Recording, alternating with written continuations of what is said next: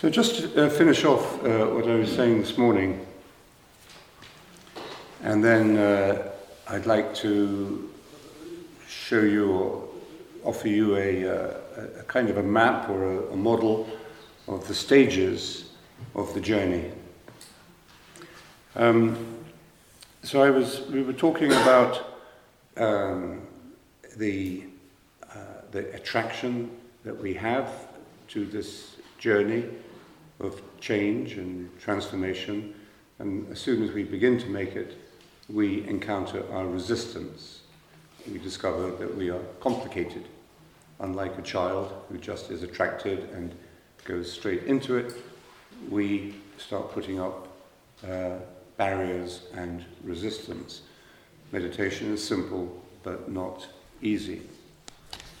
And I was saying that Lent is a symbolic time, but an actual opportunity in, for 40 days to focus upon um, both the, the deep attraction we have towards wholeness and integration, and at the same time, the, the dark side of ourselves which resists that and, uh, and complicates it and, and often makes us give up or despair.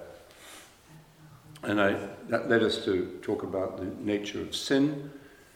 And instead of thinking of sin uh, in legal terms as the breaking of a rule which will be punished as if you were speeding on the highway, uh, we approach sin in its uh, biblical sense, which is the word hamartia, which is as a missing the mark. So somebody, you, you, you shoot an arrow at a target and you miss the target, that is sin uh, in the biblical sense.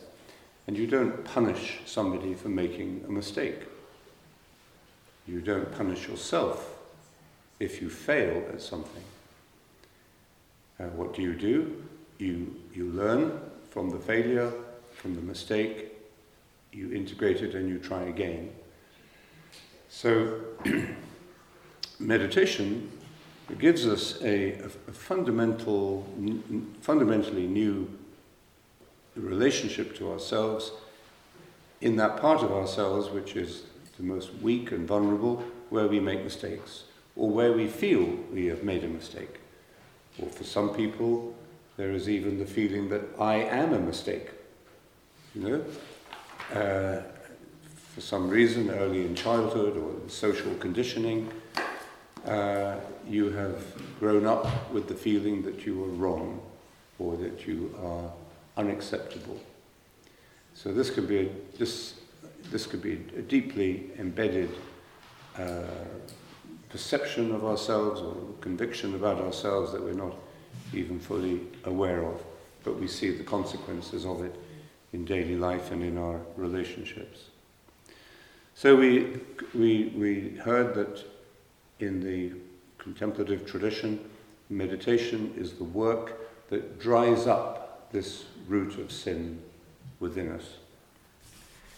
We looked at the, uh, the nature of addiction in relationship to uh, this journey. The tendency of the mind in its addictive nature is to misinterpret its own failures as, as if they deserved punishment. So we beat ourselves up, first of all, and then what do we do after that? We beat other people up. We blame ourselves, and then when we've got tired of blaming ourselves, we start blaming other people. We become easily, or religious people very easily become self righteous, condemnatory, and, uh, and rejecting of others, of sinners. It's as if uh, we are, in, in Christian terms, we are actually denying and contradicting uh, the true nature and mission of Jesus, who said, I have come not for the healthy, but for the sick. It's the sick who need a, a physician, not the healthy. So if you're good and righteous and moral and perfect and fully integrated and harmonious and saintly, well, you don't need Jesus. You don't go to a hospital unless you're sick. You don't go to see a doctor unless you're in need of, of healing. So sin originates in the human realm of weakness, of our fragility, our vulnerability. God does not punish us in this level of our weakness. We may feel it's a failure, we may feel unworthy, we may feel embarrassed or ashamed or guilty, but in that sense we punish ourselves. And in that sense, sin is punished, but sin contains its own punishment. It's not that the punishment comes from some divine uh, headmaster. The divine presence, the divine reality, does not judge or condemn or punish. By its very nature, all it can do, and what it does, is to heal and to forgive. That's why when we feel healed and forgiven, and when we can give healing to others and help others to heal and help them to feel forgiven, then we experience the divine presence, the divine love at work in us and through us. and this divine nature, this divine energy or divine consciousness, uh, doesn't come from outside, except in our imagination, where we put it out there somehow or up there. But it comes from within us, from ourselves, from our own true nature.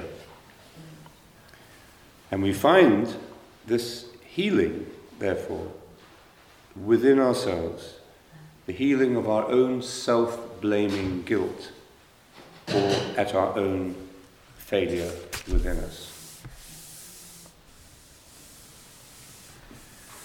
In the borderline personality disorder, as it's diagnosed, one of the essential elements of it is uh, a very poor self image but also a feeling of emptiness, that there's nothing in me. There's nothing in me to give, there's nothing in me that anybody would want. I don't even like myself, so how could anybody else like me? Together with this, there's another characteristic of this disorder, which is the inability to be alone, the fear or the reluctance to be alone because I cannot like myself and uh, I don't know myself, uh, I don't want to be with myself. So we find any way we can by projecting outwards, uh, we become very externally oriented people, all sorts of different ways we can project ourselves outwards. Um, and this, is, this does such harm to our true humanity, to our true self, that one of the most characteristic features we're very well aware of today is self harming. For example, young people, but not always, not only young people, not only young women, but who harm themselves, either you know, by cutting or by burning themselves sometimes. And why, do they, why does that happen? It happens in the best of families, you know, in, in with young people you would think would have everything materially that they, they would need. So for whatever reasons, it seems as if it's a way of combating that feeling of emptiness, of not feeling anything, of being kind of dead inside, but not experiencing that resurrection that we were talking about this morning, that is part of the cycle of nature. We die, just like the seasons of the year, we die, everything goes underground, and then somehow it comes out of the ground again, and we, we are reborn. So when we're stuck in this state of uh, fixation on sin and addiction to sin, then uh, we are not able to be reborn. That's the, that's the horror of it. The, the horror is not so much that we are in this state, but that we, we, we don't have the, the confidence that we will ever come out of it. Otherwise, you, you know that you're going through a, a dark period, a period of acedia, or a period of depression, a period of, of uh, loss, but deep down you, you, you're confident in the life process and you, you feel eventually I will emerge from this with a new life. But in this state, we are locked into this perpetual death, the sense of perpetual death. And when Jesus says, I have come that you may have life in all its fullness, I think he's addressing this, uh, this, uh, this, this characteristic of our um, being stuck in the, the death part of the cycle of, of life. So, these outward forms of self punishment or self harm, and they, can, and they, can, take many forms, not only physical forms, you know, harmful addictions or uh, lifestyles that uh, are designed to destroy us and destroy our families and our relationships. Self punishment reduces our feeling of guilt and failure.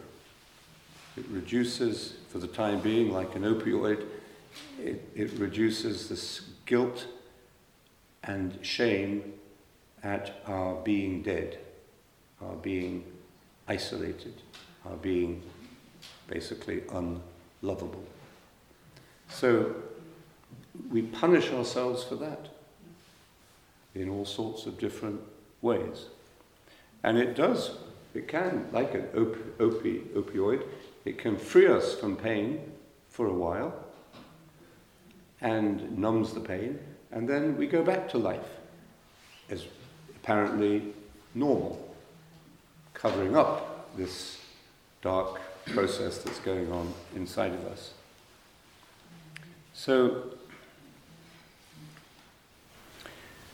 this would be the negative addiction that I was talking about this morning. And I was proposing us to see meditation as a positive addiction. Remember, the word addiction means to give yourself to something, literally. Now, to give yourself to something that is healing and restorative and life giving uh, demands work because it's, it's easier to develop bad addictions than it is healthy habits that then become part of your life. So, so that's a little bit uh, uh, expansion, but basically what I was, summary of what I was saying uh, this morning. What I wanted to do now was just look at the um, way of looking, uh, uh to, to look at a model which gives us a way of looking at the uh, levels or stages that we pass through as we learn to meditate, as we try to acquire uh, a good habit and allow that good habit to become second nature, so it just becomes part of our life. In terms of meditation, this takes time and discipline, um, and uh, we all struggle with it. Most people, the great majority of people, uh, struggle with developing that discipline and that habit. And then one day you wake up and you realize that it's part of you. And uh, it was expressed uh, very, very well recently when I heard a, a young doctor talking to his fellow um, professionals about the importance of meditation in their stressful and demanding lives. and he was saying to them, when I began to meditate, the difficulty was doing it twice a day. Now, the difficulty is when I don't do it twice a day. And I realize that something important and something that is life giving and enriching is missing uh, from my life. so that learning a habit is a, uh, is a good, learning a good habit is a, uh, a kind of a process. It takes time. and it also takes companionship. Just as people who are addicted to something negative and self destructive might do drugs together, or go out and get drunk together, or uh, you do, irresponsible sex together, then as a, as a way of sharing their addiction, uh, in the same way, on the other side of the coin, uh, people who are developing a good habit will come together to practice it, as we do in meditation. You know, why should we come together to meditate? Why does meditation create community? And why is community apparently so valuable and necessary in order to develop this habit of meditation? They seem to go together, which is a little counterintuitive because when we meditate, we're not communicating, we're not texting each other, we're not sharing ideas, we're not uh, looking at each other even. But when we meditate, why is there this, this communal dimension to the uh, experience of solitude? It's something of a paradox. We'll look at that maybe tomorrow. So, but what I wanted to um, talk about was uh, a way that we can understand the, the, the journey. and I would, we could look at it this way it's going through levels of consciousness, but it's going through them in a way that helps us to understand the meaning of failure or sin, missing the mark, not being where we should be, um, and growth. What is the relationship between failure and human development, human growth? Now, if, like President Trump, you think the only thing that matters is success, then you brush all your failures under the carpet and you deny them and never let anybody see them and don't even think about them yourself. and don't learn from them, which means you tend to go from bad to worse because you don't learn from your mistakes. So, this is one way of seeing our journey through the levels of consciousness that we are, we are learning how to live with failure in a positive and creative way, not with shame and guilt and self punishment. And at the same time, we discover this is amazingly leading to growth. Remember what St. Paul said where there is sin, grace abounds all the more. So, all growth is a movement to another level of wholeness. Although we admire and, revere the, the innocence and the purity of, of the child's consciousness, it's not whole. It's an early stage of human development.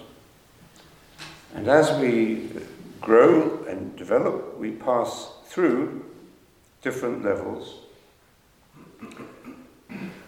But we repeat the same process at each level. As we move from one stage or one level to another, we have to undergo what is at times a painful process of letting go of the past. We have to let go of it emotionally, and of course, in meditation, we realize that we also let go of it imaginatively. If we, unless we can let go of it imaginatively, we cannot really let go of it emotionally. Because the images and the memories of the past uh, capture us. That's why we let go our imagination at the time of meditation. So, at each level of growth on the journey, we leave the previous level, the past, behind. That may involve the pain, the feeling of loss, and the fear or the uncertainty of what's going to come next. But there's no way of avoiding that. Then, as we move into the next level, we, we never are quite sure what the next level or the next stage is going to be like. But as we move into that next level, we realize that the past that we have left behind has, you don't actually leave it behind. You have to bring it with you and then absorb it and integrate it.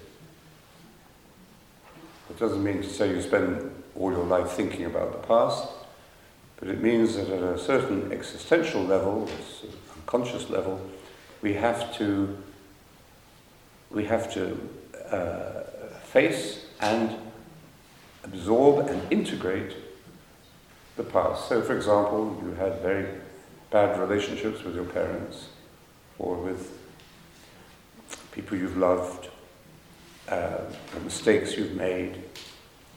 Um, maybe mentally you can uh, say, I've dealt with that, it's all been taken care of, I've spoken about it with people. But actually, the process of fully owning it, integrating it, and then depowering it so that it truly becomes the past and it's not holding you back in the past through unresolved uh, feelings or memories. This is the next, the next big stage. So that growth then involves leaving it behind and, in a way, rolling it over, bringing it uh, in, into integration. So this is, this is the journey of human development. It's a journey that has stages, but also levels. So in other words, when we think of a journey, you know, by plane from Paris to London, uh, you know, it always takes the shortest route and it's uh, a straight line and you can measure your progress uh, very easily and you know within Uh, a few minutes of, of arrival, you know, when, what time you're going to arrive. That's one model, that's the linear model of the journey, but there's the spiritual model of the journey. Recognizes another kind of feeling of pattern of experience. That it's more of a spiral or a labyrinth. So we seem to be going not horizontally, but, but going on a vertical axis deeper, but we also go through it in this circular way. We don't just go like that. So these are, these are just symbols to try to explain a, um, something that is oh, very nice.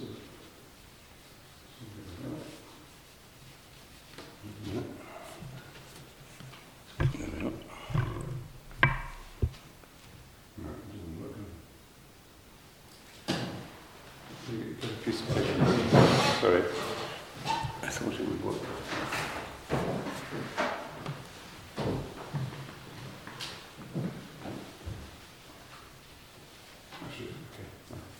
So, okay, so let's let's look at the journey of meditation then. So, I can remember exactly the first time I was told about meditation. Was having a conversation with uh, John Main, and unexpectedly he introduced me to meditation in a few words, with a very light touch. And my first reaction was mixed. I felt intellectually confused. How can you let go of your thoughts? I didn't know what that meant. And, but at the same time, what he said and the way he said it touched my heart and opened my heart in a new way to a deeper kind of knowledge, but also a desire. A desire for the kind of experience that uh, he was, or, or, potential that he was, I think, that he was, um, that he was describing. But it took me uh, uh, years before I actually got into the, into the practice. I never stopped wanting, thank you, I never stopped wanting to meditate, but, um, uh, but I didn't. And I, I probably did on a few occasions meditate on my own, but it was, it, was, it seemed pretty much failure, so I gave up. Anyway, we can usually remember when we started to meditate. Now, today it's more because meditation is much more a, commodity on the market, and you can download Headspace, and you know people will tell you they meditate morning and evening, uh, and Headspace certainly I think helps people to calm down and relax. But I don't think most spiritual traditions would, would say that it was meditation in the, in the real sense of the word, to make a distinction between mindfulness and meditation. But as many people today have experience of mindfulness, it takes them a bit of time to realize that you know, it isn't just a question of putting on some headphones and hearing a nice, uh, hearing a voice sort of walk you down or calm you down and lay you flat. So meditation is more than that. So today, you know, I think we, you know, there's a different way in which people will hear about meditation and come to understand what it's like. I was fortunate, I, I feel, that I was introduced to it um, in the way that I was, although it took me a long time to get to it. Anyway, we can usually remember when we started to meditate in this way. So we're told sit down, close your eyes, sit still, and repeat your mantra. Very simple. Anyone can do that, surely. So we'll try it. It's a technique. I'll use meditation to get where I want to go. That's how we may approach it. And then we discover this very simple method is more complicated. Uh, it feels much more complicated than it, than it sounds because we can't say the mantra for more than two or three seconds before we're completely distracted. And there is an immediate feeling of failure. I can't do it. I'm not good at it. I was talking with some students the other day, and one of them, she, she put it, you know, very, very um, archetypally, archetypally um, typically, she, she said, and I'm just convinced that everybody else in the room is doing it better than me. so, this feeling of failure and shame or embarrassment that I'm not uh, getting good results. So, depending on where you are, in yourself, on your own journey, depending on who you're with, depending upon your luck and your opportunities, you, you may give up entirely or you, come, you keep coming back to it. You keep shooting the arrow at the target and missing but instead of sticking the arrow in yourself and punishing yourself as a failure, you just get used to uh, coming back to it. And indeed, that's exactly what we're doing with the mantra. We start to say it, we get distracted, we stop saying it, and what do we do then? What? So you start saying the mantra, you get distracted, and then what? Say it again. Quite simple, isn't it? now those three stages of the mantra, which is the which is the one that actually takes you forward?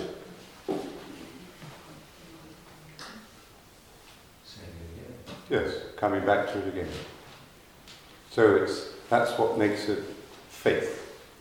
Faith is to stay faithful to what you have been doing.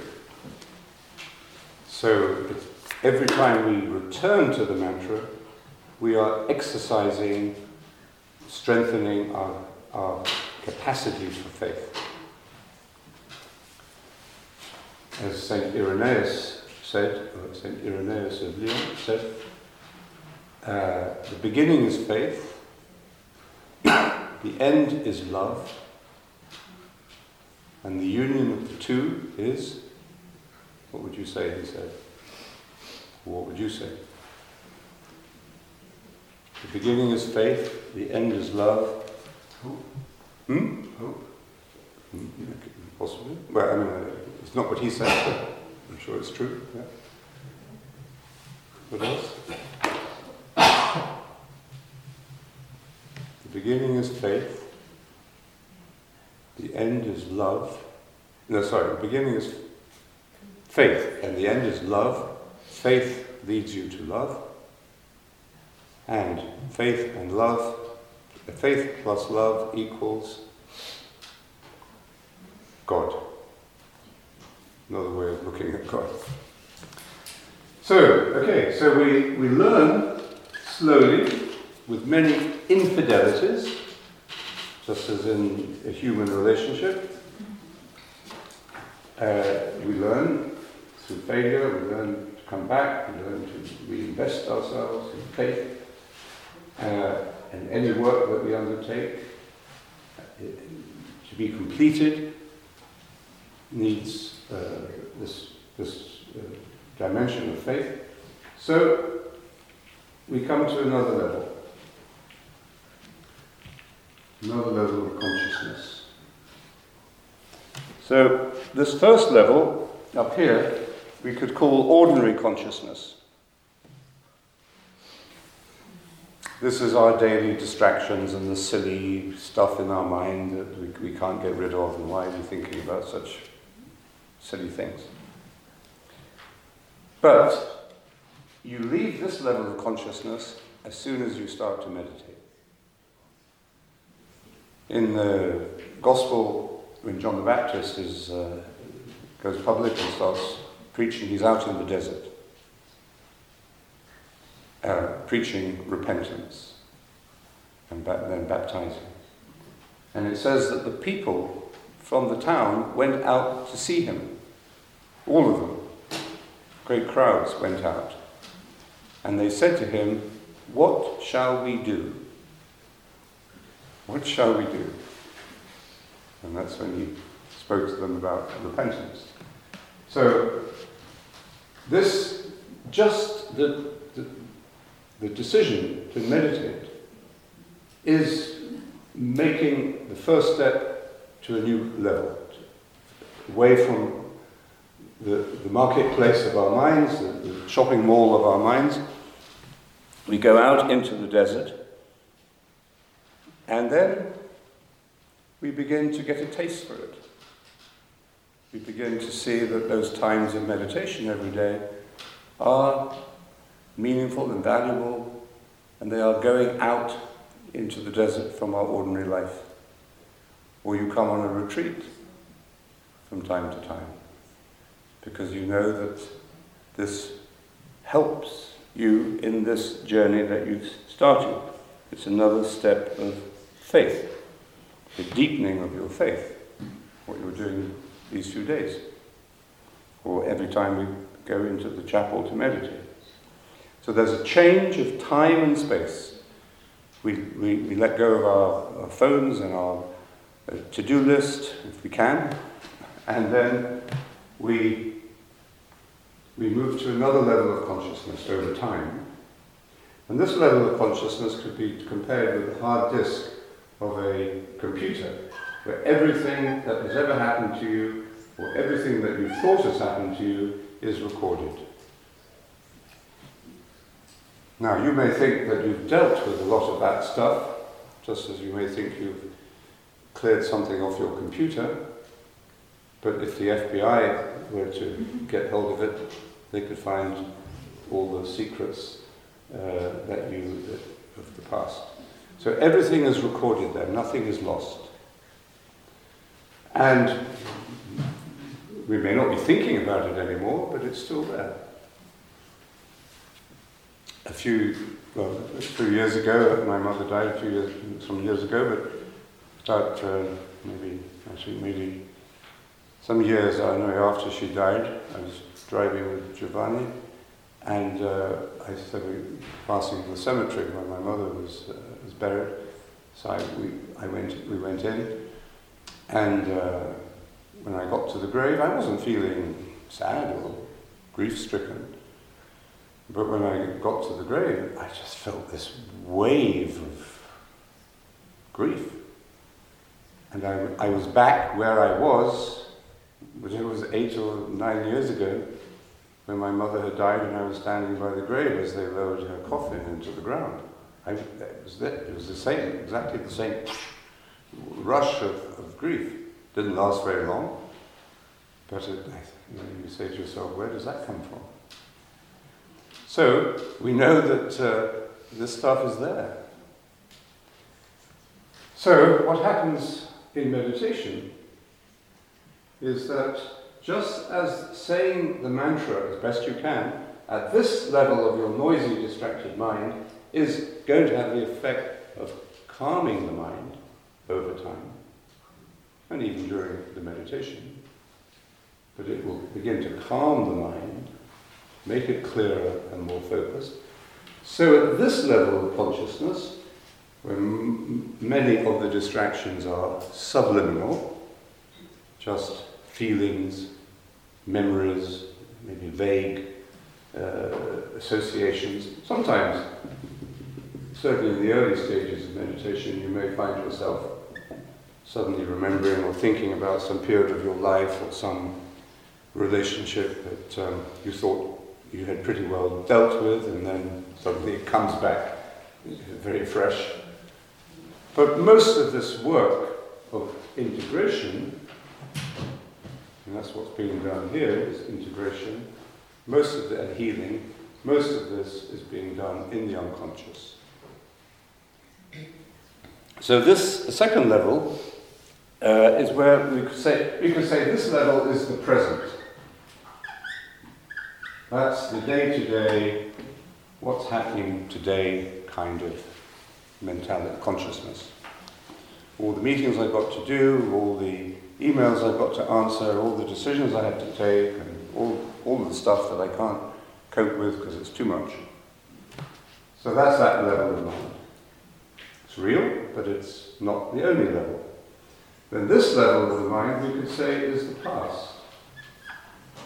Either the most recent past or the distant past, or even the pre-conscious past.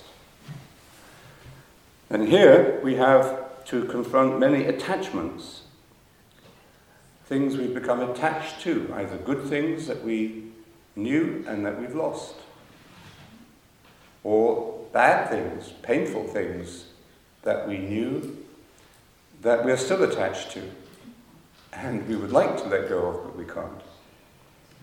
So here, the work of detachment is happening, but it's a healing work. Many of these attachments are buried deep, they're forgotten, or denied memories.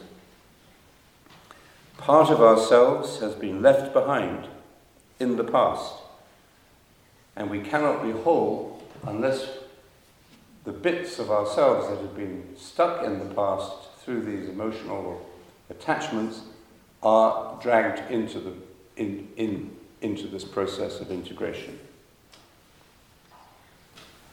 We have to catch up and be integrated. We have to see these things, at least even if we don't analyze them, we have to be prepared to see them, and we may have to release them. Sometimes that happens through body work as well.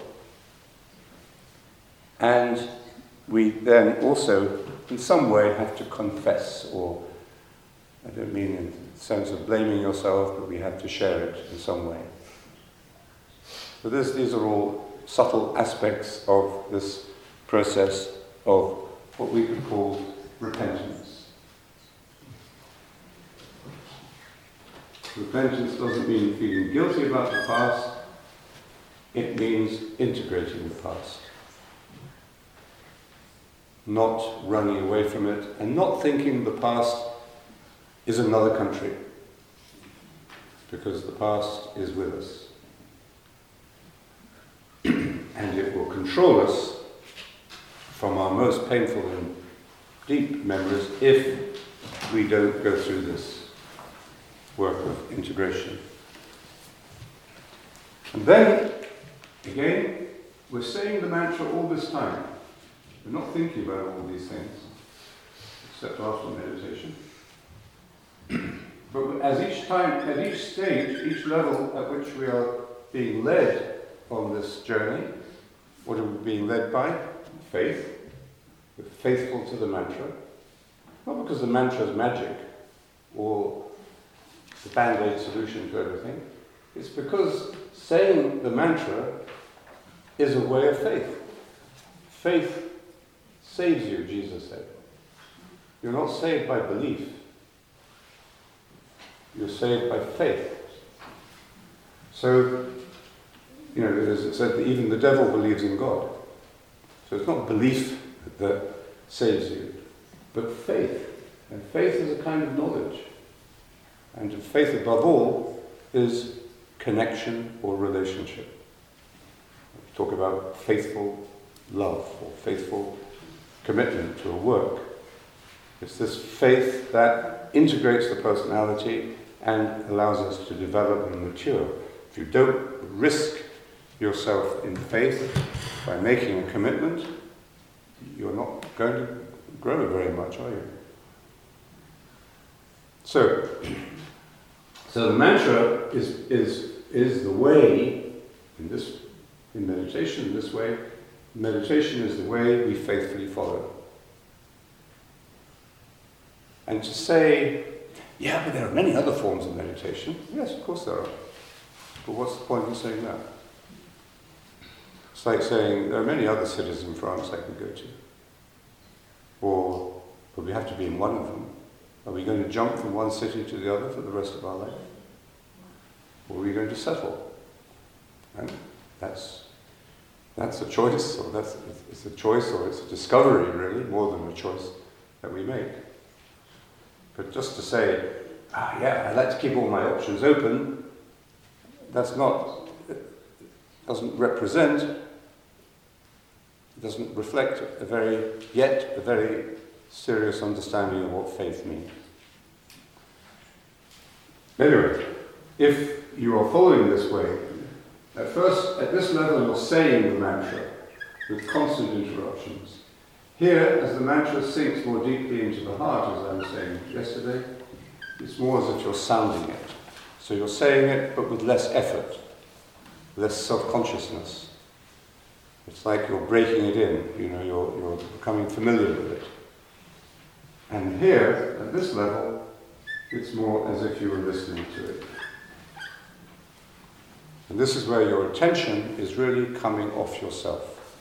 As you listen to the mantra, this is where your faith plunges you into God, into deeper union.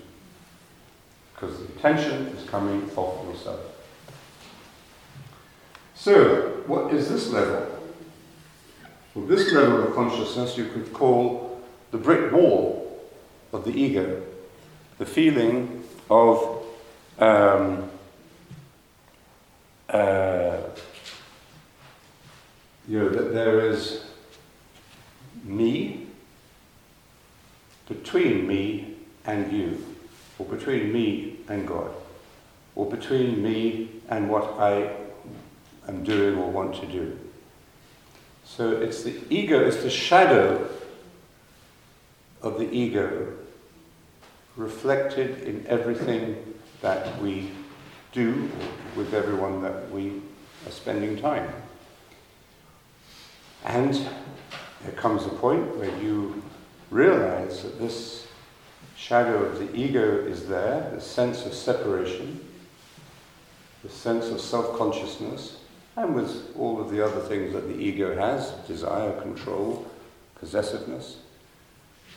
And you, you say to yourself, I would really like get rid of this ego and just be myself in this place, with this person, doing this thing, whatever it is I'm doing.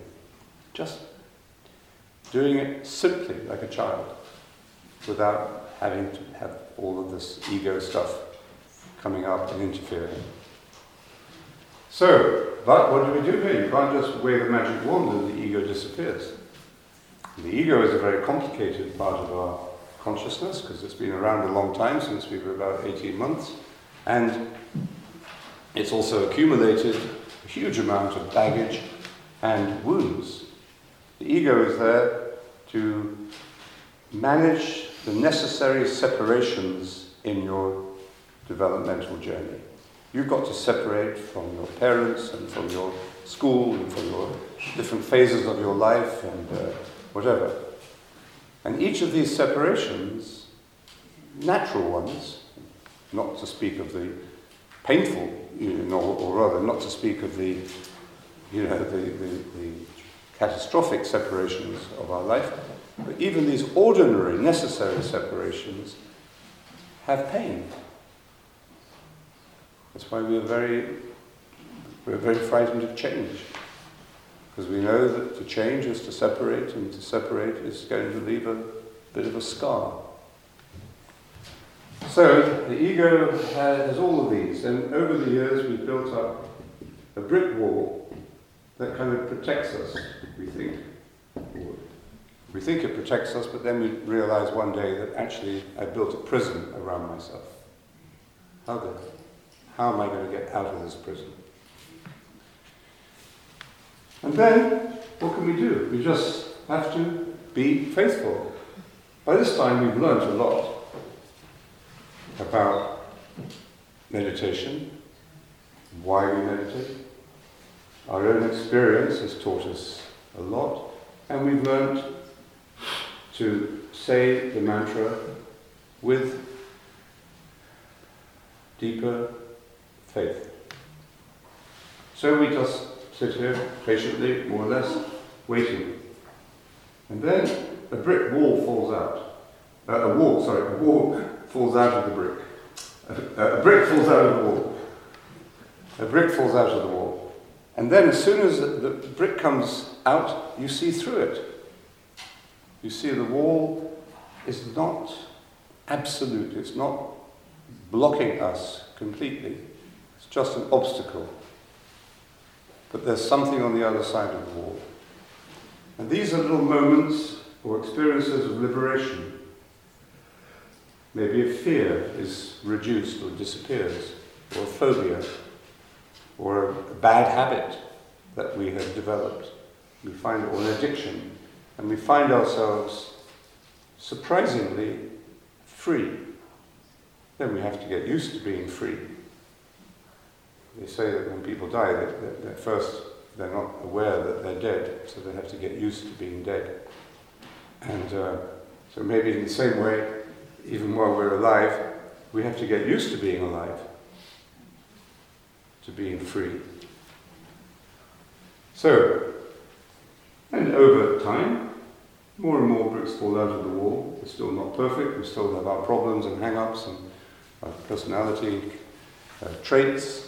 Nevertheless, we know that something is changing in us. And then, what else? Well, the next thing is something we can't we can't observe. Jesus said, They asked Jesus, when will the kingdom of God come? And it's such, an, it's such a common, obvious question to ask whether the students uh, I was talking about uh, asked the other day. Um, I know, we, I know we really shouldn't ask this uh, question, but how long does it take? When do you think we will know that this is really working? You know, how long do I have to do this for before I get sure? So, when they asked Jesus, when will the kingdom of God come? And he said, you can't observe it, sorry. You can't say, look, here it is, or there it is, because in fact, the kingdom of God is within you and among you. So it's not a dualistic experience. It's not something you can sit and look at and say, oh, that was a great evening. We had a wonderful dinner. It was a great trip. It was a fantastic movie. It's not that kind of thing that we remember. So it's not in the dualistic world. So remember, the ego protects us from non duality. The ego is saying to us all the time, I am not you. So there's you and me. There's us, there's me and them.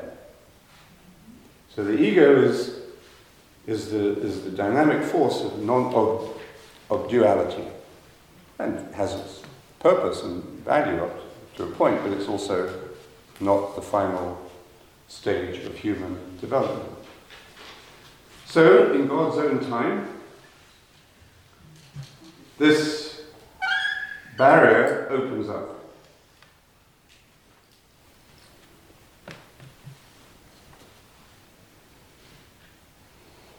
And this level we could call the eternal now of God. We could call it the dimension of the Spirit.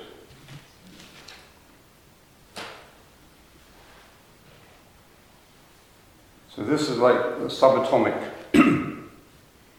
uh, level of physics compared with the Newtonian physics of cause and effect, the duality up here. Now we find ourselves in this strange world, where, which is very different, but not unrelated, but very different from this world of the past and the daily, the daily consciousness. This is like the frontier of our identity we are coming into a different kind of self knowledge. We know ourselves, not objectively, but from within in a different way from the way we know ourselves here, or here, or in the ego. Now, from a Christian perspective, at this frontier of our identity, we meet a guide. Jesus, not the Jesus of history, but the risen Jesus, the one we're planning to uh, celebrate at Easter. So he is, he is here with us. It's not that he was there in the past and we read these beautiful stories about him and write long books about him. This is where he is. But we can only know him if we are here, in the Spirit, in the present. And to encounter, to meet, however you, describe it, or in the Gospel sometimes it just says, He happens. It's a happening. So when we meet Him in the Spirit, in this dimension of our own self knowledge, we recognize him. Now, everyone's journey is different, and, but let's say we recognize him. It doesn't mean he wasn't here with us up here, or in our memory, or carrying the cross with us here, but we didn't recognize him. We just had sort of ideas about him, a vague, vague sense of presence sometimes. And all the resurrection appearances that we'll be reading in a few weeks are about this strange and mysterious, but deeply intimate and transformative experience of recognition. At first, they didn't recognize him. Sometimes they feared him when they saw him. It was confusing. But eventually, they recognized him. Maybe one of the reasons they feared him was because they realized they had failed him. Because they ran away when he was when they he, he, he needed them. They ran away. Saved their own skins. They didn't feel very proud about what happened. Maybe they even felt some anger against him. He had failed them, maybe something. That's what Judas may have felt. But whatever, there was this, there was, they would have had a sense of failure towards him before his death. But then, meeting him here in the resurrection, that he, when he communicates to them, there's no reference to the past. There's no analysis of how they failed, no evaluation of how they had failed him. None at all. There's not the slightest mention of the past. Because everything has been integrated now into, this, into the present moment, into the spirit, into the eternal now. It's all there, it's all been done. All of this has been resolved. And so, all that we do is recognize him. And then what happens is we are empowered by what we recognize. And the gospel accounts of the resurrection are all about people being empowered and sent back to live this life with meaning and purpose and energy and confidence and love. So they are completely turned around. There is a metanoia. So here you have repentance, which is bringing, you know, healing the past. Metanoia is changing your mind, being a new person in the sense that you, you have a new life. You see everything differently. You see everything of the whole of this journey differently.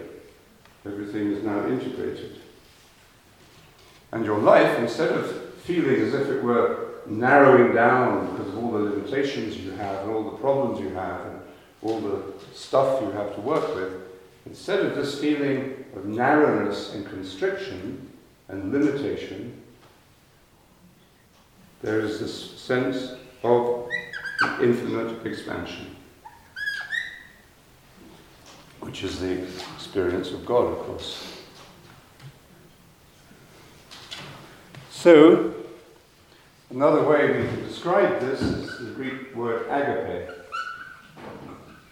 Agape is boundless love, love without limitations. It's the experience of God knowing that God knows us, of being known, not just of knowing in an objective or dualistic way, but knowing because we are known. So it's not only that we recognize him, that he recognizes us. That's captured in the story of Mary Magdalene in the garden. When she sees him, she's weeping because she's lost him. Uh, she thinks he's the gardener. They have this conversation and uh, she still doesn't recognize him. And then he looks at her and says, Mary. And at that instant, she recognizes him. So the, the, the loop is, is, is completed. So, now, uh, what does this mean? Does it mean that this is something that's going to happen in 20 years' time? And uh, when that happens, all, the, all of these other levels of consciousness shut down. Well, it's not what our experience is, is it? But we do feel that this level of consciousness, if you like, is becoming more real to us because we are already there. It's just we don't know it, we're not awake. But we become more aware of it and have moments of insight into it as the bricks fall out of the wall. There's a growing sense, which we also, of course, to a very large degree, acquire through our relationships with other people. And can share in a community that we meditate with. So, this level of consciousness, as it were, becomes more awake, and as it becomes more awake, it, it ripples out and, and, send, and, and, and has an influence on these other levels. So there are two levels at which this transformation happens. One is, as it were, just the, if you, just the, the, the work you're doing in meditating is going to calm the mind, heal your memories, and reduce your ego. It will just happen. But the, that's nature. That's just the natural effect of meditation. But there's something greater than that, and this is grace, which is the free experience of God, God's gratuitous love, welling up. And that's pushing up and completing this natural work. And there's a basic principle of theology that grace works on nature. So great, this is the natural work of meditation. That's why meditation is not so easy and why you have to make an effort to do it sometimes and you need a discipline and so on. But grace is much, it comes to complete this. So St. Paul says also, we do not know how to pray. We're not very good at praying because we're very distracted, because we're very weak, because we're, you know, human beings. And we're not saints. Uh, but the Spirit uh, prays in us deeper than words. So this is, as it were, our prayer, but it's very small energy, but necessary, but very incomplete, and a bit of a failure in many ways. We have to we understand failure and sin correctly as we go through this process, but grace wells up and completes what we cannot do ourselves.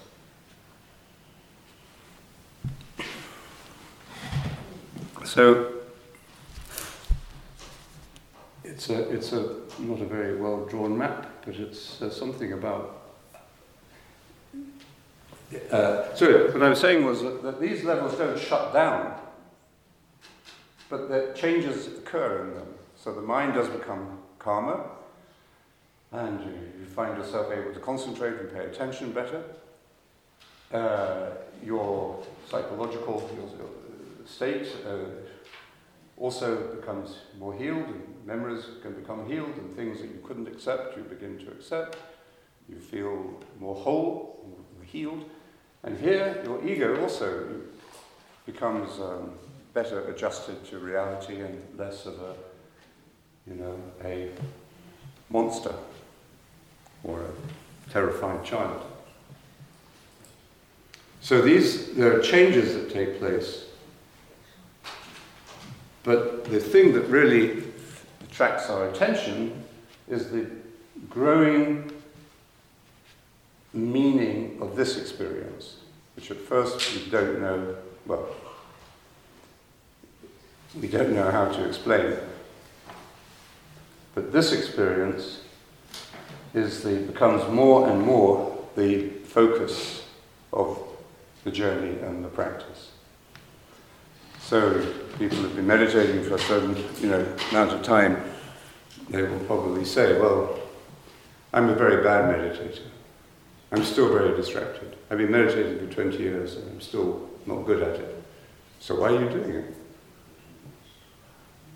Not because they had done it successfully, but because this deeper level of the spirit has begun to awaken.